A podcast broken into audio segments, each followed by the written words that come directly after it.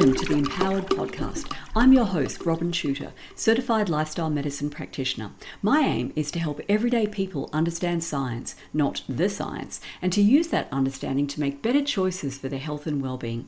Each episode, I'll be bringing my latest Substack post to you in audio form. For the full visual experience, including graphs, charts, images, and videos, view the accompanying post in my Empowered Substack. And now, let's dive in. Episode 52 Queensland is still denying organ transplants to people who refuse a COVID 19 injection because science trademark. Last year, I reluctantly made a decision that I could never previously have envisaged. I withdrew my consent to be an organ donor. I had ticked the box to donate my organs when I first obtained a driver's license and later became a registered organ donor. It struck me as a simple and obvious choice to make. My organs wouldn't be any good to me if I was dead, and my grieving family could take some comfort in knowing that they might keep at least one other person alive. But in December 2021, the Queensland Government decreed that anyone who wished to receive a kidney, lung, or heart transplant must take at least two doses of an experimental COVID 19 injection. Knowing full well that organ transplant recipients had been excluded from the clinical trials of these completely novel products, I was so appalled by the imposition of medical apartheid on critically ill people that I immediately revoked my organ donor consent. I wasn't alone, as it turned out. Media coverage of Queensland Health's decision was mixed. On the 6th of December 2021, the Murdoch owned Brisbane Courier Mail newspaper presented the plight of three people on the transplant waiting list who were concerned about the health risks of the injections in a sympathetic light. A quote from that article Dana Ward, 23, from the Gold Coast, said she is at loggerheads with her Brisbane specialist over the vaccine decision. Ms. Ward had a pancreas and kidney transplant in 2009, but her body had rejected the kidney and she is now on dialysis. A quote from Ms. Ward within this quote I have been told that if I received a kidney and then got COVID, it would be a waste of an organ. I even have a donor ready to go, but it's been made clear nothing will go ahead until I am fully vaccinated. End quote. Ms. Ward, who suffers from primary hyperoxaluria, said. Another quote from Ms. Ward Because of my ill health, I have always been hyper careful of what I put in my body. I am definitely not anti vax, but I'm afraid of the COVID vaccine side effects. I am backed into a corner now and probably have to go ahead with the vaccine, she said. Helen Oberthur, 44, from Brisbane, has stage 4 kidney disease and has not had her COVID shots. And a quote from Ms. Oberthur, again within the article I have had every other vaccine, including the flu, and it's not been good. I've ended up so sick I had to get someone to look after my son. I am not good with vaccinations and feel like I'm cornered. I think it is blatant discrimination to deny me a place on a waiting list because of this. I just found out about the new policy this week and feel overwhelmed by it all, she said. Tamara McCarthy said she was shocked when her son's specialist told her last week that her 18 year old would have to get his COVID jabs to remain on the transplant list. A quote from Ms. McCarthy He is very young and had all his vaccinations as a child, but he is scared to have the jabs. He has read a lot about the risks of myocarditis. Dialysis is allowing him to still live his life as a young man, but what if he has a bad reaction? Of course, he wants a new kidney. He wants to live a long life. But this decision has been devastating. He will have to take his chances with the vaccine, the Ipswich mother said. Another quote from Ms. McCarthy Don't doctors take an oath to treat people in all circumstances? He's not some raving anti vaxxer, just a scared boy, she said. End of quote. That quote was from the Courier Mail article Transplant Patients in a Spin Over Demand They Are Double Vaxxed. In contrast, fellow Murdoch outlet news.com.au gleefully reported on the 8th of December 2021 that, quote, organ donors opposed to taking the COVID 19 vaccine kicked up a storm on Twitter, but it didn't take long for the protest to fall flat, end quote, thanks to, quote, pro vax users who began signing up as organ donors en masse, end of quote. In a truly vomit worthy display of journalistic ethical bypass, the 500 word article devoted precisely one sentence to, quote, the ethical issue of denying unvaccinated patients life saving surgery, end quote, and one to the concerns of the patients on the transplant waiting list whom the Courier Mail had interviewed. Despite the Courier Mail article citing three patient names along with photographs of two of them, the news.com.au piece falsely described them as, quote, anonymous, end quote, a tactic transparently intended to undermine their credibility. And rather than relaying the specific and eminently reasonable concerns that these individuals had shared, the news.com.au article cited just one sentence from the Courier Mail article, dismissively bracketed in scare quotes. Quote, according to the Courier Mail, a number of anonymous unvaccinated patients say they have not got the COVID 19 jab, and then the bit in scare quotes, as they fear they will be hit with side effects that will make them even more ill as they endure dialysis and other harsh treatments. End quote. That quote was from the news.com.au article, Not an organ donor anymore hashtag sparks surge in new organ donors after Queensland Health announcement. Instead, news.com.au's anonymous reporters slash reporters devoted more than half of ZayZem's article space to screen grabs of the Twitter stoush between pro-vaxxer and anti-vaxxer potential organ donors. Will someone please nominate this fine piece of journalism for a Walkley? As the Epoch Times reported on the 24th of November 2022, quote, a year on, unvaccinated patients will still be unable to access transplant surgeries for kidneys, lungs, or hearts in the state of Queensland, end quote. And that quote is from the Epoch Times article, Organ Transplants Still Denied to Unvaccinated Patients in Queensland, Australia. In each of these articles, a Queensland Health spokesperson was quoted as claiming that the ban on unjabbed transplant recipients was for the, quote, safety and well-being, end quote, of patients. Transplant patients must take powerful immunosuppressive drugs, which put them at higher risk of infection, and their immune response to vaccines, including COVID 19 injections, is known to be weaker than that of the general public and to be more likely to decline rapidly and steeply. Therefore, argues the spokesperson, quote, it's incredibly important for the person to be vaccinated prior to transplant, end quote. The merit of this argument rests, of course, on the efficacy of COVID 19 injections in preventing infection and serious illness from SARS CoV 2. If the injections don't stop infection, don't keep infected people out of hospital, and don't stop them from dying, then there's absolutely no justification for forcing gravely ill people to get them in order to receive a life saving transplant.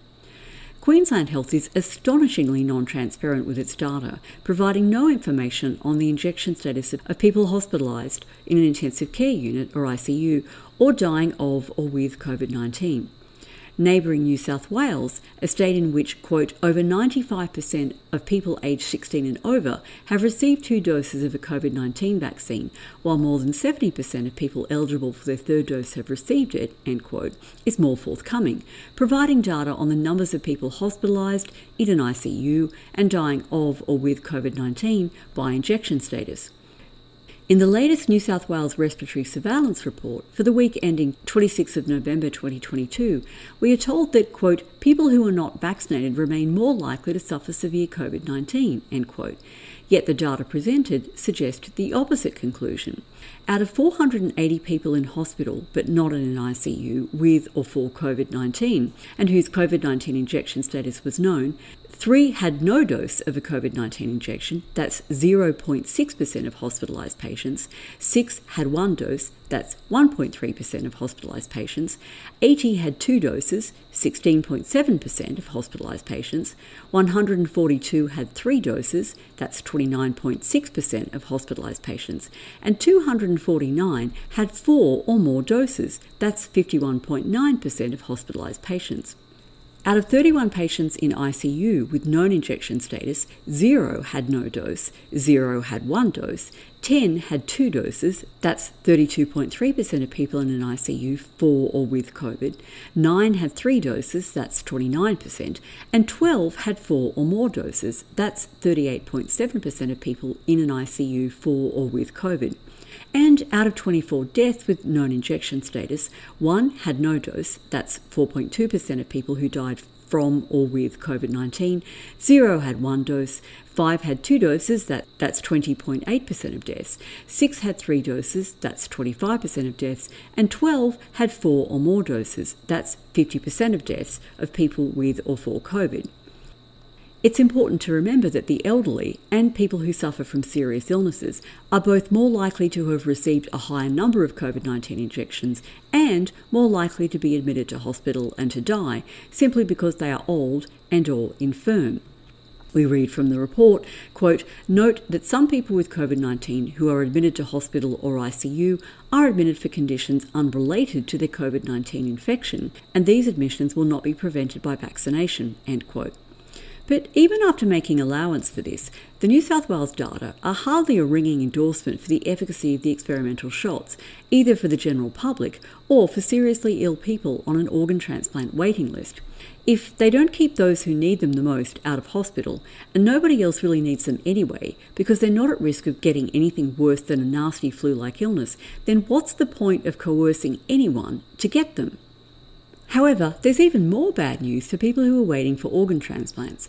Once they have received their life saving donor organ, they will be pressured to comply with the injection schedule endorsed by the Transplantation Society of Australia and New Zealand, TSANZ. Quote, TSANZ recommends that all transplant patients over 18 years of age be advised to undergo a primary course of three COVID vaccinations with a booster four months after the third vaccination, as per ATAGI and the New Zealand Ministry of Health. End of quote. That quote is from a document titled Updated TSANZ COVID 19 Vaccination Recommendations for Transplant Recipients. Not only will this intensive schedule put their weakened bodies at higher risk of the whole disastrous catalogue of adverse effects of the experimental injections, but there is growing evidence that the injections may trigger their immune systems to reject the transplanted organ.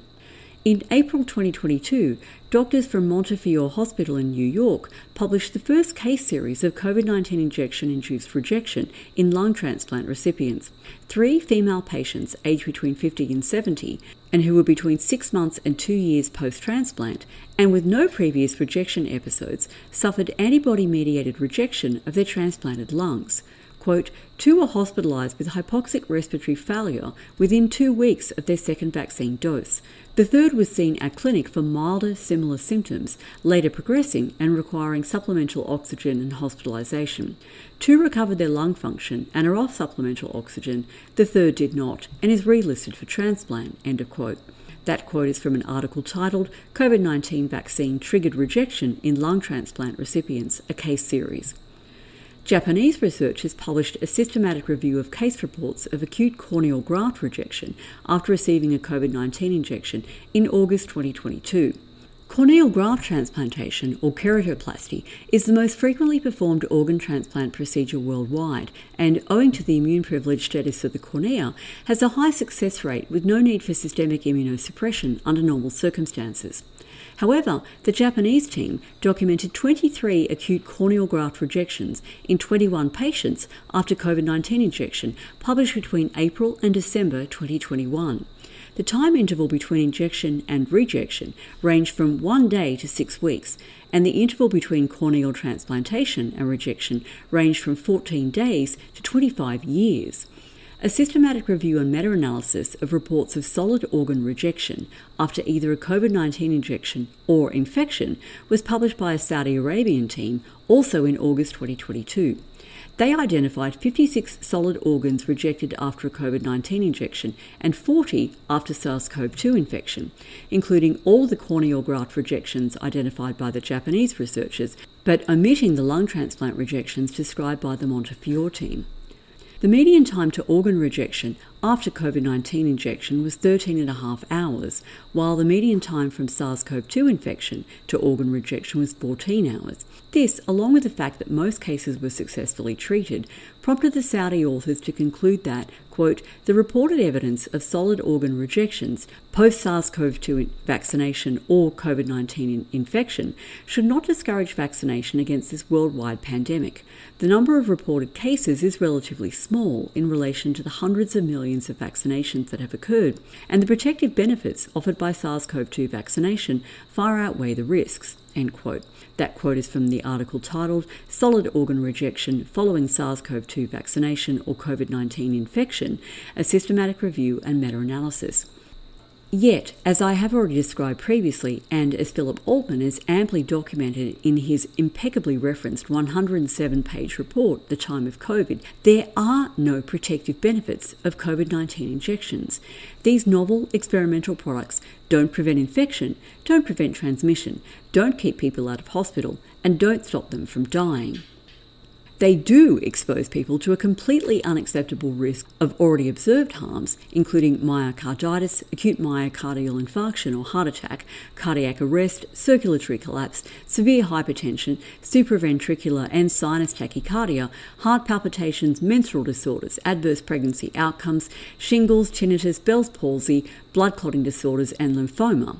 And of course, there is an unknown number of harms that will only emerge in months and years to come, as the full consequences of the deployment of novel technologies with no long term safety data onto billions of people, most of whom were at negligible risk of serious illness from SARS CoV 2 infection, become evident. On a final note, the truly ethical approach to protecting the health of gravely ill people while they wait for a suitable donor organ and after they've received one would be to prescribe a safe, effective, and inexpensive prophylaxis regime comprising nutraceuticals, off patent pharmaceuticals, and lifestyle changes. And please do take a look at the post accompanying this podcast episode to see a forest plot of studies that examined interventions that do exactly that. But of course, we're just not going to see a pivot to safe, cheap, and effective prevention strategies now, are we? Thanks for listening. If you enjoyed this episode, please share it with a friend and on your socials, and make sure you subscribe to my Empowered Substack so you never miss a post.